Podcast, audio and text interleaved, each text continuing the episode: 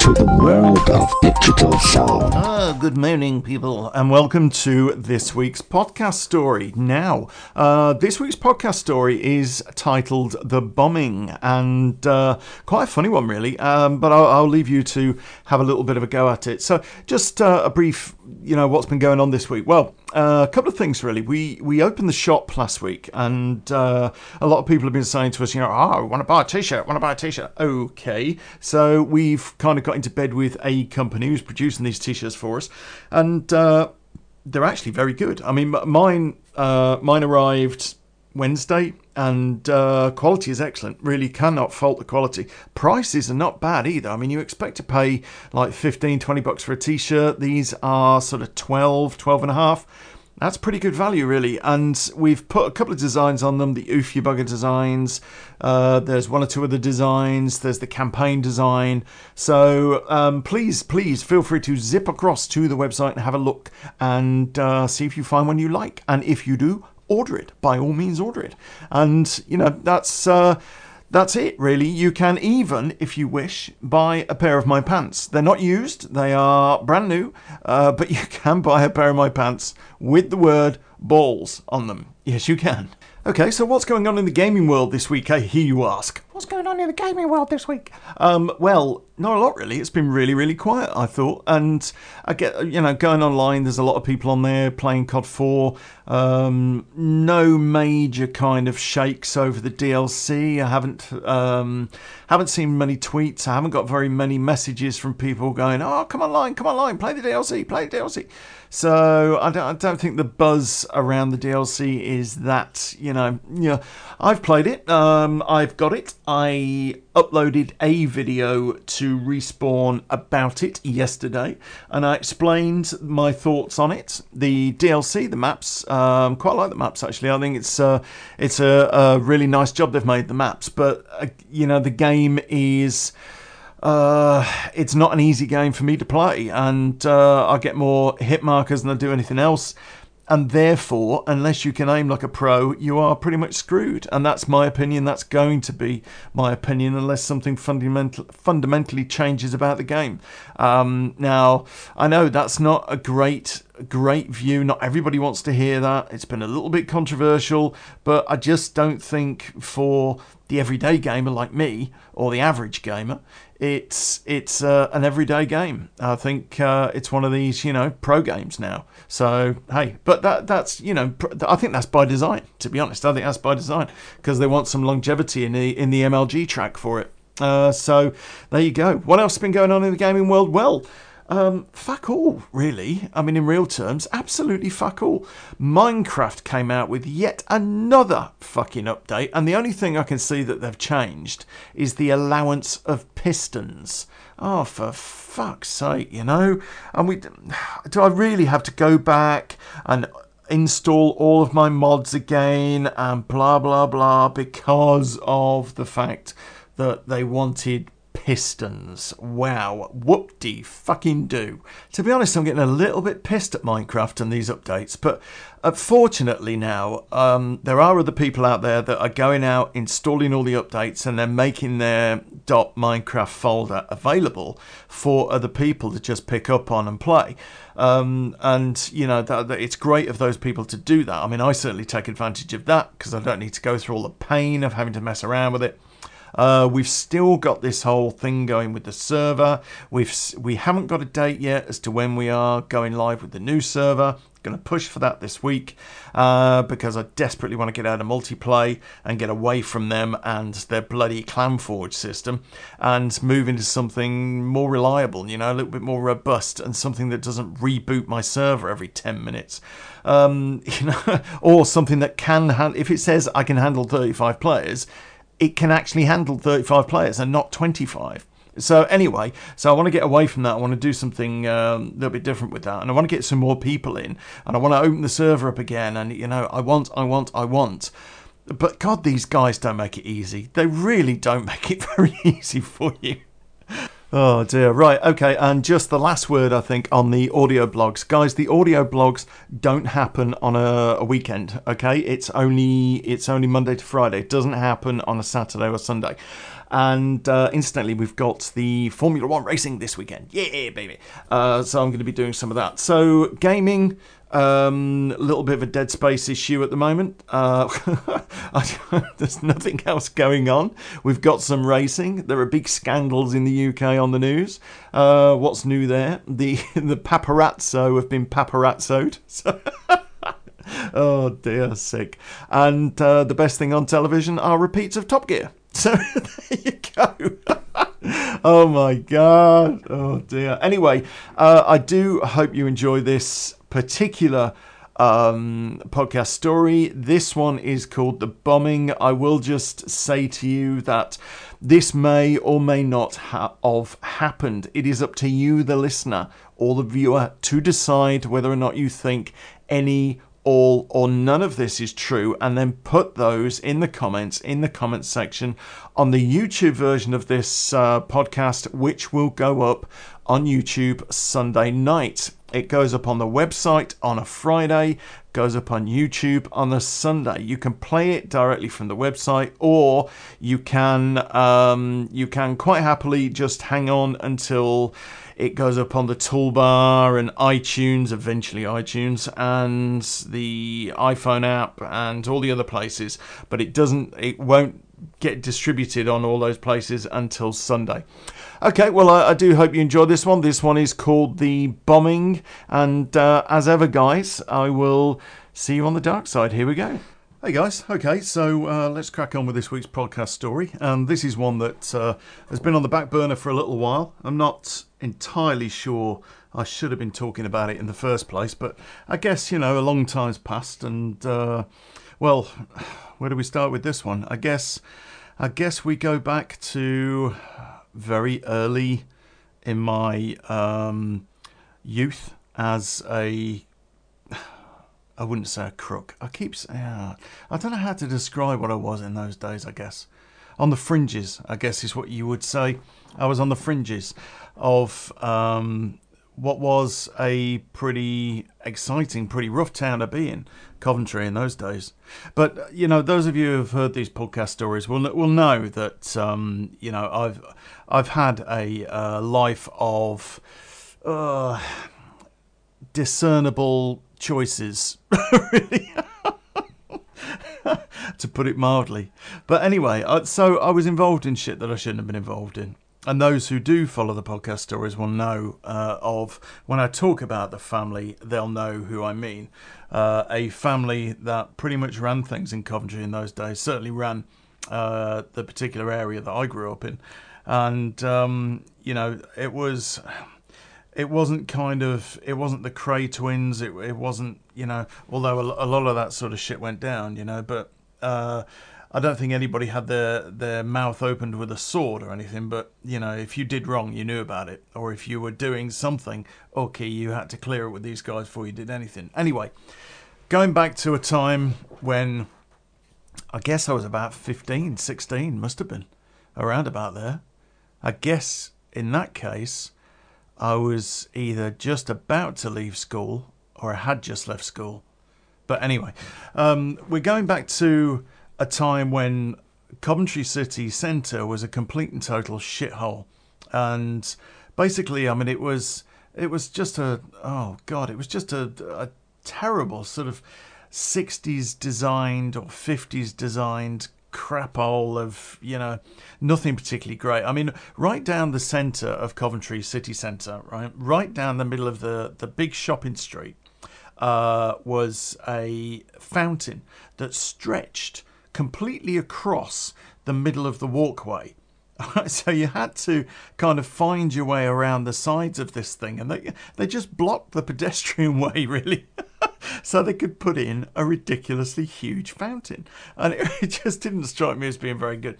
And then, of course, right down the bottom there was a crossroads, and you had Woolworths on the side of it, if I remember correctly. And you know, uh, there was a round calf as well in those days. Uh, the round calf. Everyone used to go to the round calf.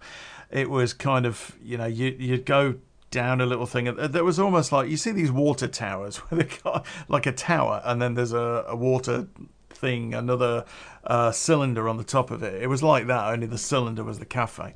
Anyway, um, that's how Coventry was in in those days. It wasn't, you know, it wasn't a particularly great place. I mean, there weren't any great big supermarkets then. I think the only supermarket in Coventry in those days was the Sainsbury's, which was uh, right down towards the swimming pool, towards the bus station. Anyway, um, but that was the only one. So everyone did their shopping in town, and town was a very busy place. Well, uh, there was a number of shops that were quite obscure in those days, and uh, shops that were a little bit different that you wouldn't really pay a lot of attention to. And one of these shops was a fur shop. Yeah, seriously, they sold furs, and um, everybody knew that this shop was owned by a friend of the wife of, you know, somebody very well connected. So, you know, nobody really paid a lot of attention to it. I know a lot of the a lot of the women went there and, you know, Saturday afternoons they were all in the fur shop trying on furs and stuff. And uh, I mean they were still bloody expensive in those days. Remember like I mean we are oh Christ, we're talking of an era here where um, you know, it was not uncommon to see all the movie stars wandering around with furs on, and you know, it hadn't fur fur being a, a no go area hadn't really kicked off with the populace, if you like. It was still seen as a massive status symbol if you were wearing a mink. And, you know, even in those days, the minks were ridiculous amounts of money. But so, there were quite a few shops like that in Coventry. Like, um, quite a few shops that you know you'd you'd walk past and there was some designer dress on there and it'd be like 500 quid and you think Jesus Christ I could buy a car for that. And you know that's how it was though you know no, most people in Coventry their cars weren't worth 500 quid. But anyway that's the sort of thing that uh, was going on in the city centre. Well let me tell you about this one particular uh, weekend. And uh, I, you know, I tried to look this up on Google. I can't find anything about this on Google, and that amazes me because it was a massive event at the time. Uh, the the only thing, if you look at any of Coventry's history, and you know, you look at any information on on uh, explosions and stuff, and all you get is the war and the Blitz, and of course you do. You know, it was the most significant uh, event of the war. You know, in in certain respects, but. Um, it there was nothing about this, and that really does surprise me. But anyway, um, this particular day, I think on the Friday we had been at a party, and uh, there were quite a few faces at this party. One or two, um, one or two guys that you really you would want to give some respect to, if you know what I mean and we were there just you know in a corner. We knew somebody who knew somebody who was roughly our age. And i think it was only about six or seven of us our age at the party sort of 15 16 17 year olds and the rest of them were all kind of in their 20s they were all players. Um, a lot of businessmen there. The hooky car dealers from uh, coventry were in there. And there were a lot of hooky car dealers in coventry at the time and uh, other businessmen, and you know all the guys with their big cigars and their big fat suits and their big fat wives are all in there. And we were this party was in a house on the Kenilworth Road, and the Kenilworth Road was like the place to live in Coventry in those days. You, I mean, the houses were kind of you know half a million pounds even then, and so I guess they'd be sort of two, three million today. Uh, but they were big houses, really nice houses. And uh, we were in this is one house, and this guy sort of, you know, this kid's uh, showing us around, going, "Oh yeah," and they've got a pool in the back there. Really, a fucking pool in their house? Wow! And you know, you never seen anything like that. So um, anyway, we'd all been in this party. We'd all drank a lot of stuff that we wouldn't normally drink because there was a an awful lot of martini on the go, which. all right, fair enough. So, and very little beer. There was a, a lot of kind of posh drinks. There was whiskey and martinis and wine and stuff. So, anyway, we all drank this stuff and we were all a little bit worse for wear. And we'd all decided that we were going to go into town on the Saturday. And uh, we, we just, occasionally we did this. Uh, we'd all got a few quid in our pockets because of a job that we'd done the week before or a job that we were involved in a week before. So we said, I'll tell you what, we can't do this week. next week we will go into town, go to C&A, and go and get some, you know, new gear, and uh, go into, you know, some of the posh shops like Burton's, posh shop. So um, you know, we go in and get uh, you know a few bits and pieces. And somebody was talking about you know he had a he needed a suit anyway. We've got a job interview and stuff. So we said, okay, well we'll I'll tell you what we'll we'll all you know we'll go in, we'll take a look and see what's about. So anyway, went into town on this Saturday. Now, because of the fact that we got pissed the night before, uh, some of us arrived in town about midday, and then some of us didn't arrive till three o'clock, because we'd only just got up. And we parked uh, in the the, the uh, car park and multi-story, and we got out and we walked down the road that uh, W.H. Smith was on, and you know down the ramp there and to the right, and you know anyway we we're in the, into the centre of Coventry, and it's um, it's kind of I don't know, it must have been getting on for maybe about four, half four. And uh, we're just, you know, kind of waddling around. We've been in a few shops. I'd got a couple of pairs of jeans, and uh, someone else had grabbed some trainers, and we'd all got bags and shit on us. So anyway, we said, uh, right, are we are we done now? Are we out now? I said, yeah, I just want to take a, a walk up to the centre though, because you know some, some reason or other.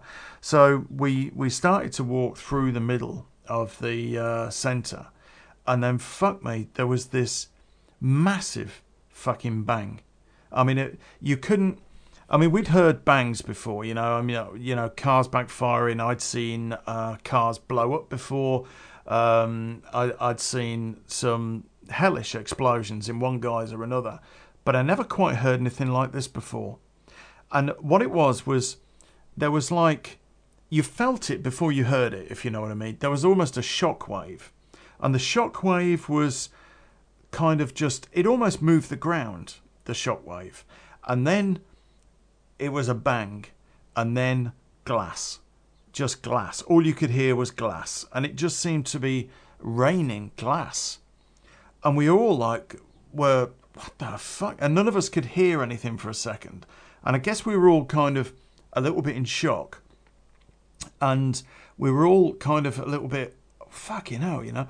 And then, like everybody else, we all ran down to where this thing had occurred. And sure enough, a shop, uh, this shop that sold all the fancy furs and shit, had no front left on it, had no top left on it, had no sides left on it.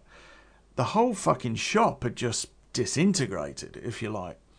And we were all kind of, Jesus Christ, you know, that, that's just, it's surreal. That that just isn't. You know, you can't register in your head that there's been an explosion in the middle of the city centre. The all of a sudden as well, it looked like a war zone, which is really weird. And I think it's a combination of, you know, uh, bins on the street had been blown over, benches had been disintegrated, there were bits of wood everywhere, there was bits of everything all over the place. I mean, it it looked like it looked like a bomb site because it was a bomb site. But it's it's very difficult to describe that street. We'd walked down it maybe an hour before, and it was clean. It was tidy. There was not any litter around. There were, and all of a sudden, there's just debris and mess and shit everywhere, and we were just absolutely gobsmacked. Well, police arrived in their droves, didn't they? I mean, most of them on foot uh, initially, because in those days coppers did actually like turn around, turn up to places on foot, and uh, I mean, uh, you know, and there were a lot of coppers in the city centre. There always were on a Saturday. So anyway, uh, coppers everywhere. Stay back, stay back. Nothing to see here. There fucking was something to see there, but there were, you know, nothing to see here. Step back, step back. Um, there was what looked to be uh, a fair amount of blood, and there were quite a few people injured. And we couldn't, you know, we couldn't see any uh, any fatals. There wasn't any sort of arms and legs and stuff, but there were certainly a lot of people injured. There was a lot of people bleeding. So anyway, we uh, we just said, you know, fucking hell, all right, let's get out of here before they completely ring off the city centre and we can't get home. So you know, bang, off we went to the cars and uh, we got in the cars. We all went. Now Saturday night would be our night for going down to one of the clubs. Uh, Buster's usually if not Busters. There's a lot of people out there now going, "Oh fuck, I remember Busters." Busters was uh, the common man's club. There was a lot of us in Busters, and then later on in the night we'd zip off to Park Lane. So anyway, we we kind of uh, geared ourselves up for go, to go to Busters that night, and uh, Park Lane was right in the middle of town. And we, we were not far from where this explosion had happened, so we were wondering whether or not we were going to get anywhere near Park Lane because you know the, there'd be forensics guys all over it for days. There'd be a problem. There'd be a problem. You know, blah blah blah. So we said, "Well, I'll skip it. I ain't going to bother going into town. Fuck the clubs. Let's let's just go and have a beer." So we arranged to all get together uh, eight o'clock at a particular hostelry that we frequented often, and uh, you know we all went in there and had a beer. Anyway, rumor mill kicks off, doesn't it, in the pub, and everybody's talking about you know oh, were there any fatalities? I don't know. There must have been because there was people outside that were injured. Therefore, anyone that was inside must have been fucking completely disintegrated. Well, someone else then said to us, "Well, I don't think so because that shop shut at four. So really, he said, "Yeah, I remember." Uh, because my mum, he, he, happened to be in town with his mum one day, and his mum said, you know, how it is to be rich. Uh, you don't even need to keep your shop open till till bloody six o'clock. You can close it at four. And so the bomb had gone off after four, so the shop was shut, it was empty. And it was just literally um, people passing by that got hit. So it was great that there were no fatalities and that. But anyway, and then a lot of uh, other rumours started that uh, it was um, somebody had targeted, you know, such and such his wife. And then we all went, fucking hell. It'd be a brave man to target that man's wife, whoever you are because you're likely to end up in a warehouse having your fingernails removed one by one. And, uh, you know, whilst a lot of people watched and laughed. So, anyway, we all just sat around, didn't say an awful lot. And then uh, a couple of the faces came in and came over to not our table first, actually. They went over to another table first and they said something to these guys, and these guys all got up and left. And we thought, fucking hell, what's going on here? And then they come over to our table and they said, right, okay, I want you to go here, take your take your guys with you, go here and uh, await further instruction. And we were like, fucking hell, okay. Now we knew that this guy was he was for want of a better word, he was uh, a captain's captain, if you like. He was in with the in crowd. Without a doubt, he was very well connected with these guys. And uh, if he asked you to do something, you didn't want to refuse. All right, it's as simple as that. And we didn't. We took our beers, sank them down our necks, went outside, got in the cars, and we all shot off to what was actually an abandoned factory, but uh, it was a place that was a regular haunt for um, people that wanted to stitch cars up and stuff like that. So police did tend to leave it alone.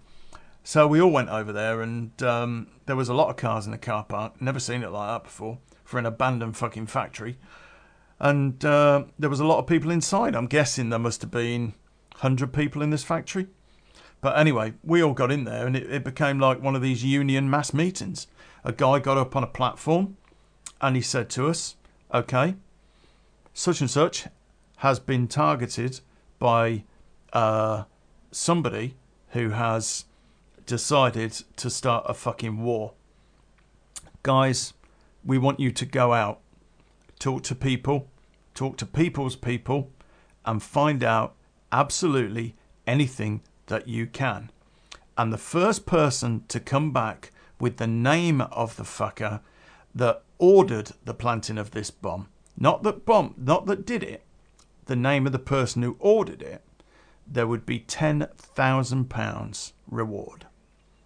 And we all just looked at each other and went, fucking wow. But the thing is, I wasn't that well connected. I didn't know people from other districts. I didn't know, you know, I, I didn't know people from Manchester or people from Liverpool or people from Nottingham or, you know, I knew some of the Birmingham guys, but I mean, none of the Birmingham guys would have been stupid enough to do this. And even so, I mean, why? Why would they do it? Anyway, it um, it kind of the whole rumor mill over the next two weeks just went wildfire. I didn't find out anything. I knew I was never going to come near that ten grand because I just didn't know enough people. But I did know people who knew people. And everyone had put the word out, and everyone was like, you know, gearing up for. And a couple of names were suggested. Now, as far as I know, questions were asked. Those people were spoken to, and not in a nice way. And a lot of ripples went through a lot of the underworld in this country because of what had happened. This is what I'd heard. I wasn't involved, but this is what I'd heard. So I'm keeping myself pretty much to myself at this point. And then we're, we're in the pub one night, and another face comes in that we know, and he's in a fucking hurry. And all he said was, You, you, you, with me. And I thought, Fuck me. And we went out. We got in his car, and he shot off with his wheels spinning, absolutely tanking it towards the motorway. And we couldn't, we're like, What the fuck is going on? He said, We've got a name. We've got a name. We need to know, you know, whether or not this guy's involved. So we've got a name, we've got a place, and we know that he's going to be there for the next hour, maybe two. So we've got to do it now. Right, okay. And what are we going to do with this guy when we uh, catch up with him? Uh, we're going to take him for a drive. Okie dokie, we can do that. And what if he's got a load of guys with him? Uh, that's your job. Okay. I'm now out of my depth. I'm a fucking car taker, for Christ's sake. I'm not. I'm not. Um, I'm not a player as far as the violent aspect of it all goes.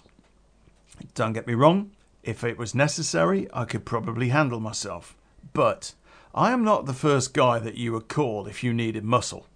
In fact, I'd probably be way down the fucking list. Anyway, wrong place, wrong time. We're on our way. We drove for about three quarters of an hour. We were in this particular street. Nice street, nice houses. And uh, basically, what happened was the car pulls up. The guy who was the player, I daredn't, I daredn't use these guys' names. I really fucking, I daredn't. I really didn't. The guy that was the player got out, went to the front door. Door answered, and we were kind of closely behind him. Door was answered, and the guy who was stood at the door answering the door took it straight in the face from the player. Absolutely straight in the face. Knocked him clean on his ass, and all of us went in. We went into the front room, and there are three guys in there, all drinking whiskey, all got up going, What the fuck's going on? What the fuck's going And player uh, basically drop kicked one of these guys through the front window of the house. He just literally, I mean, he drop kicked him. The guy went backwards and just went straight through a bay window and fell out. And we, I didn't know who the fuck we were supposed to be getting. So, I mean, there's two guys left one of them's there were obviously four guys. One of them is nursing a nose that is no longer where it should have been on his face at the front door. One of them has just gone through a plate glass window. There's two left. So I looked at the player and said, which one? And he went, that one. And the guy just went, all right, all right, all right, all right. No problem, no problem. And he held his hands semi up in the air. So we grabbed him, went to take him outside. The one guy that was left, player, gave him a smack. If if he hadn't broke that guy's jaw, I would have been absolutely amazed. The guy was kind of he was sort of hunching down a little bit with his hands sort of almost at his head. Player smacked him in the jaw from the side with a fucking great punch. And I swear I heard this guy's jaw crack. Swear I did. But anyway, we're, we're outside, neighbours fucking everywhere, people out their windows, and we lobbed this guy in a car, got in the car ourselves, headed, headed off at speed. Well, we went to um, we went to a river and uh, we parked up, and it, it was a a very common place. It was just off a road. I won't tell you where it is, but it was just off a road. It was still in Northampton, and it was kind of, it was like an area where fishermen would park up and then you know go and fish this river. And we took him down there, and uh, he was, he was quite brave, really, considering uh, what could have happened. I think he was relatively brave He's a lot braver than I would have been in that situation, put it that way. So we got him down by the river. We got him on his knees. And player pulls out a fucking gun. And we just thought, great. Brilliant. They must the neighbours must have fucking reported this. They've got your number plate. We should have ditched the car and gone for a second. And no, we've come here in the same fucking car and now you've pulled out a pistola. Brilliant. Just what we need. We all tried to look tough, act tough, all kind of giving each other the eye, thinking, please, not fucking doing this. No way. And player said to him, I'm going to ask you one question. Who was it that bombed the first shot? And this guy turned around and he went, You guys can do whatever you fucking like to me because I absolutely don't know. Anyway, we sat there talking to this guy for a while. He sounded very, very convincing. And what we decided to do was leave him. Player felt that it would be the right thing to do to give him a warning. But this guy who was, by this point, turning white, very, very quite rightly stated that if anything happened to him over something that wasn't his fault, over something he knew nothing about, then they would start a fucking war. And that war would go on for a very, very long time. Whereas he understands what's going down, he understands everybody's being spoken to, and if it ends now, it ends now. Player was left with a very, very difficult decision. And he kind of looked around and we kind of went, he's telling the truth. And we left him. We left him by the river. We got in the car and we started to leave. We could hear sirens, right? That we could hear them. And we knew that, you know, pretty much a lot of Northampton would have been locked down looking for us. I mean, we've just kidnapped this fucking guy out of his house, for Christ's sake. We've also damaged the three people, the three other people that were in the house, quite badly. And I don't, you know, it doesn't matter really. The cops know some people have been injured, somebody's been kidnapped. Do you think if they'd have found us, they'd have asked any questions? No way. They'd have beat the crap out of us first and asked questions later. Because that's the way it used to work. And that's exactly what would happen. So anyway, we talked about that experience to a few of our uh, close friends, and what we all decided was that it would be far better because this is going stupid. I mean, it is just going absolutely stupid. I mean, calling in people like me for fuck's sake. What what the fuck was that about? Who am I to be called in to a bloody uh, job like that? No way. If they needed a car taken, Jesus, if they needed a repo, yeah. But calling me in for a meat job, no way. No way. It was definitely getting out of hand. And it was not organised. None of it was organised. And that's the scariest thing of all. If you are going to take somebody down like that, if you're going to do a job at all, there needs to be some thought process before you just go off half cocked, going to try and take somebody out, whatever, whatever. It's just mad. So, anyway, we decided like the best thing for us to do, I think, is to uh, kind of lay low a little bit and just sit it out. So anyway, for the next couple of weeks, we did exactly that. We did lay low and we did stay out of it. I mean, we heard rumours. Rumours were coming left, right, and centre, but more often than not, we'd be at one of uh, each other's houses rather than uh, rather than um, out and about, out and about socially, uh, just in case we got caught up in any more of this. So. Um, but we heard rumours. There were a lot of people taken off the streets. There were, I mean, Christ, the guy from Nottingham got a right hammering. Um, and he was he was a main man in Nottingham. And they sh- that if really they wanted to cause a fucking problem, it was start a problem with him. And that one, in fact, I was involved in a little bit later on, a few months later on, but that is a whole different story.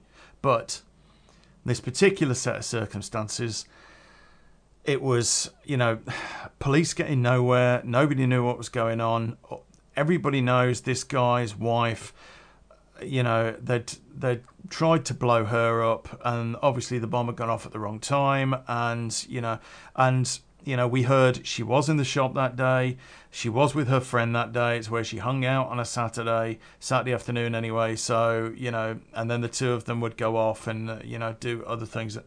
Anyway, it was, um, it was quite a nasty time to be in and around Coventry, that's for sure. There were a lot of people, there were a lot of strange faces about, you know. You used to see, I mean, just out and about driving, you'd see four blokes in a car just driving around, and you'd think, I ain't seen their faces before. That's that's new to me, and I pretty much knew most of the faces in Coventry. So, what the fuck was that about?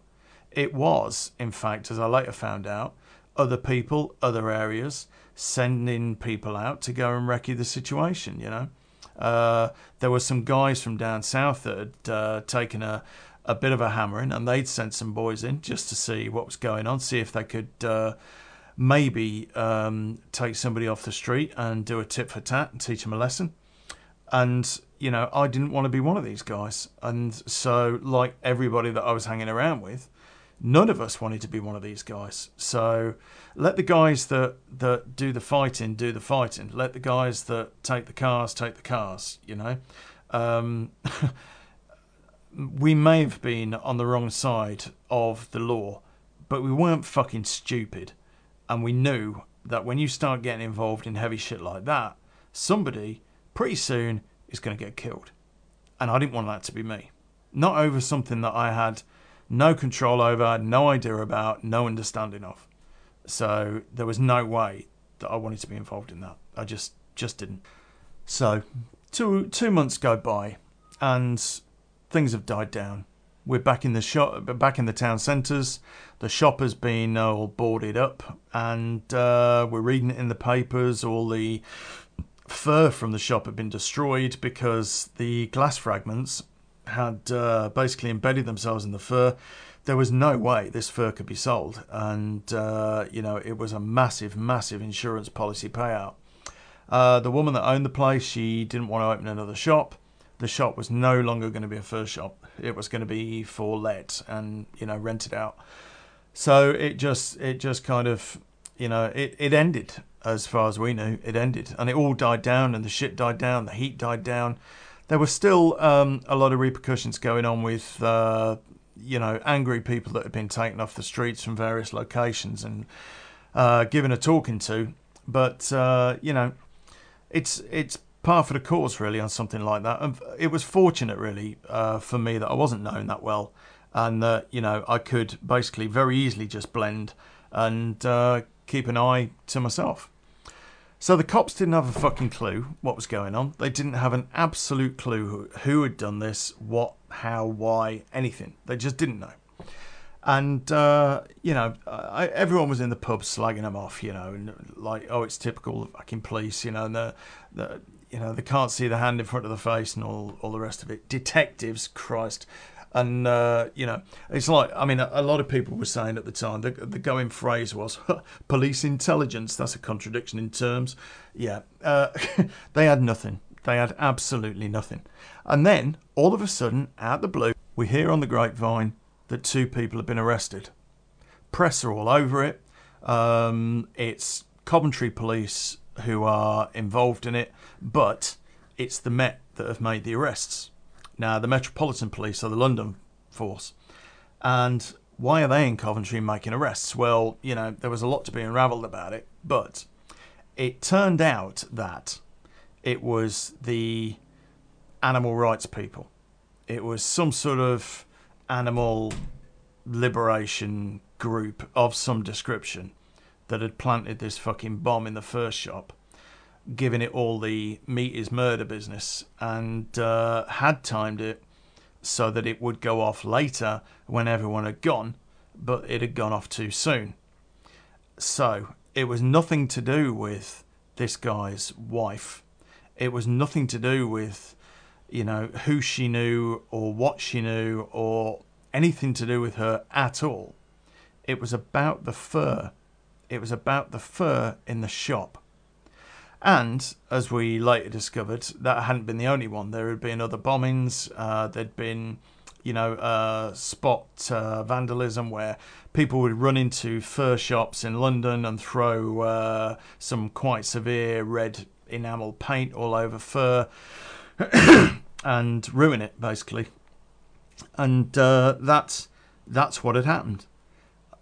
So we'd basically gone around, or a lot of people had gone around picking up people from all over the place, giving them a rough and hard time, assuming that it had got something to do with this family, um, and assuming it had got something to do with this, that, and the other, and it had nothing to do with them at all. Nothing. So, anyway, big sigh of relief. But we're all told, you know, now there will be some repercussions. There will be some repercussions now. And, uh, you know, just watch your ass. So we did watch our asses, and we made sure that you know we we didn't walk around in sort of ones and twos. We walked around in fours and fives. Uh, if we went to the clubs, we'd stay that way. Nobody went home on their own. If we got in a taxi, we'd do it in numbers, and you know we just kept um, kept ourselves safe. Really, I mean, it was just the thing to do. So a couple of weeks after this, and there is, you know, these people have been arrested. They've been in front of the magistrate. They've admitted they did it. Publicity everywhere, and bollocksy, bollocksy, bollocks uh, from their point of view.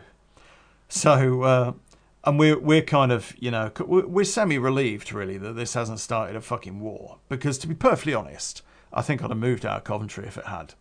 I don't think I'd. I couldn't have got involved with that because that was all. It was all.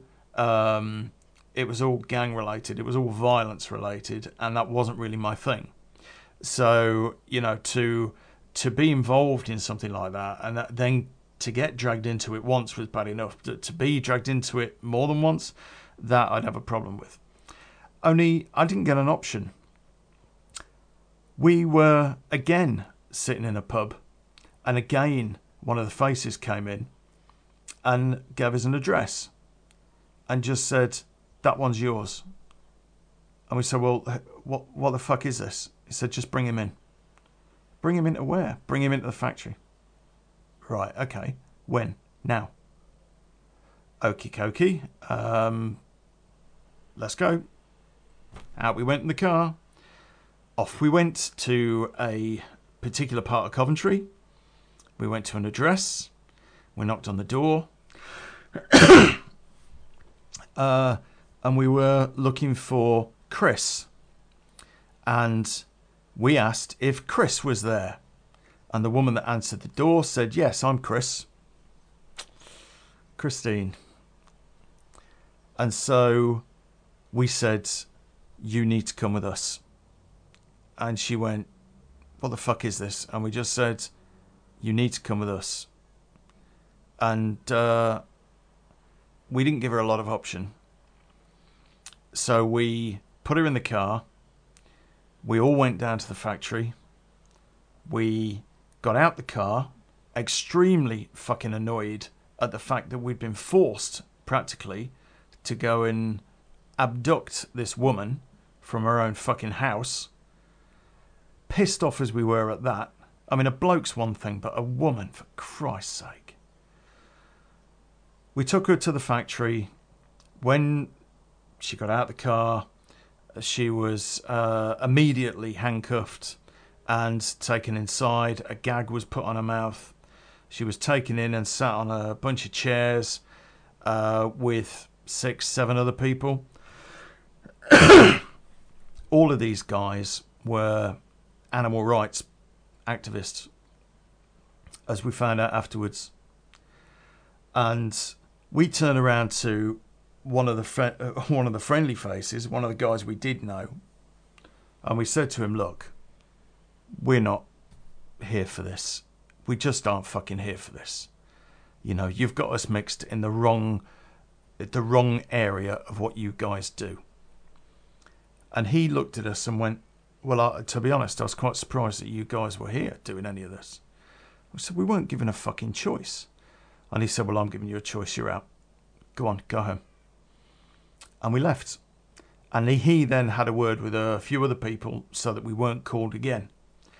And he also made a uh, a policy, if you like, an unri- unwritten rule that people were not people who were not faces that could be relied on in that way should never be used, and distinctions should be made between who was and could be used in what circumstances.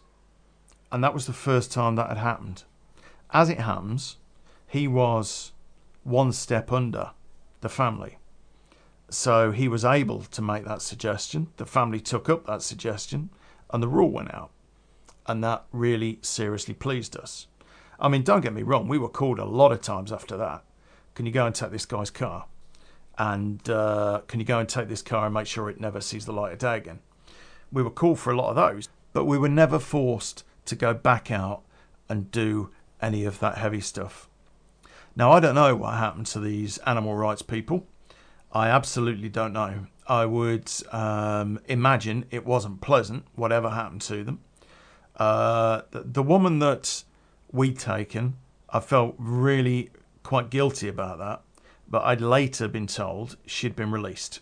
Uh, she'd just been kicked out the door, actually, because she was just a mouthy bitch and she was all fucking mouth and no trousers. In other words, she talked a good game, but she hadn't been involved in anything. So she'd been kicked out. But a couple of the guys that were there, I mean, these guys that had been arrested, they hadn't done it on their own. It had been planned. There were a number of other people involved, and they severely got theirs. The two guys that had planted the bomb, when they got into Winson Green, that was a prison that was also under the influence of various families. They found out that they bombed the wrong fucking shop, big time. One of them, so I hear, and so I read, had his eyes removed. Yeah, seriously. Uh, don't know what happened to the other one, but the one that had his eyes removed, um, basically that was all over the papers, so everybody knew. And uh, what had happened is he'd been held down, and his eyes had been plucked out using a pen. Um, so that's what's ha- that sort of thing happens when you mess with the wrong fucking people. But there is a lesson here for all of us, and it's one that I learnt very, very quickly following this series of events. Do not, under any circumstances, however tempting, jump to the wrong fucking conclusions. Think, stop, listen, then act. And that way, you might stay alive for another day. You know what the weird thing is about what happened then? When we grabbed her, as we were marching her out, frog marching her out down her front path, I caught my leg on a nail and uh, I didn't pay it an awful lot of attention. It just fucking hurt. And then you kind of ignore it. And then uh, at some point, I thought I'd stepped in a puddle uh, because my leg was wet. And afterwards, I had to go down and have four stitches put into a cut. Uh, the and and one of these horrible fucking injections. You know, one of these injections that you get from uh, these tetanus injections, where they don't even stand near the bed when they give it to you. They just fucking throw it like a dart. Bastards. Um, I've still got the scar on my leg to this day. And it always, always reminds me, always, of how close we came, I think, in that set of circumstances to doing something which would have haunted us for the rest of our lives. You can't act and not think. You have to think before you act. This has been Ken. This has been the Ken Burton Show podcast story. And this one's called The Bombing. I'll see you on the dark side, guys. Take care. Welcome to the world of digital sound.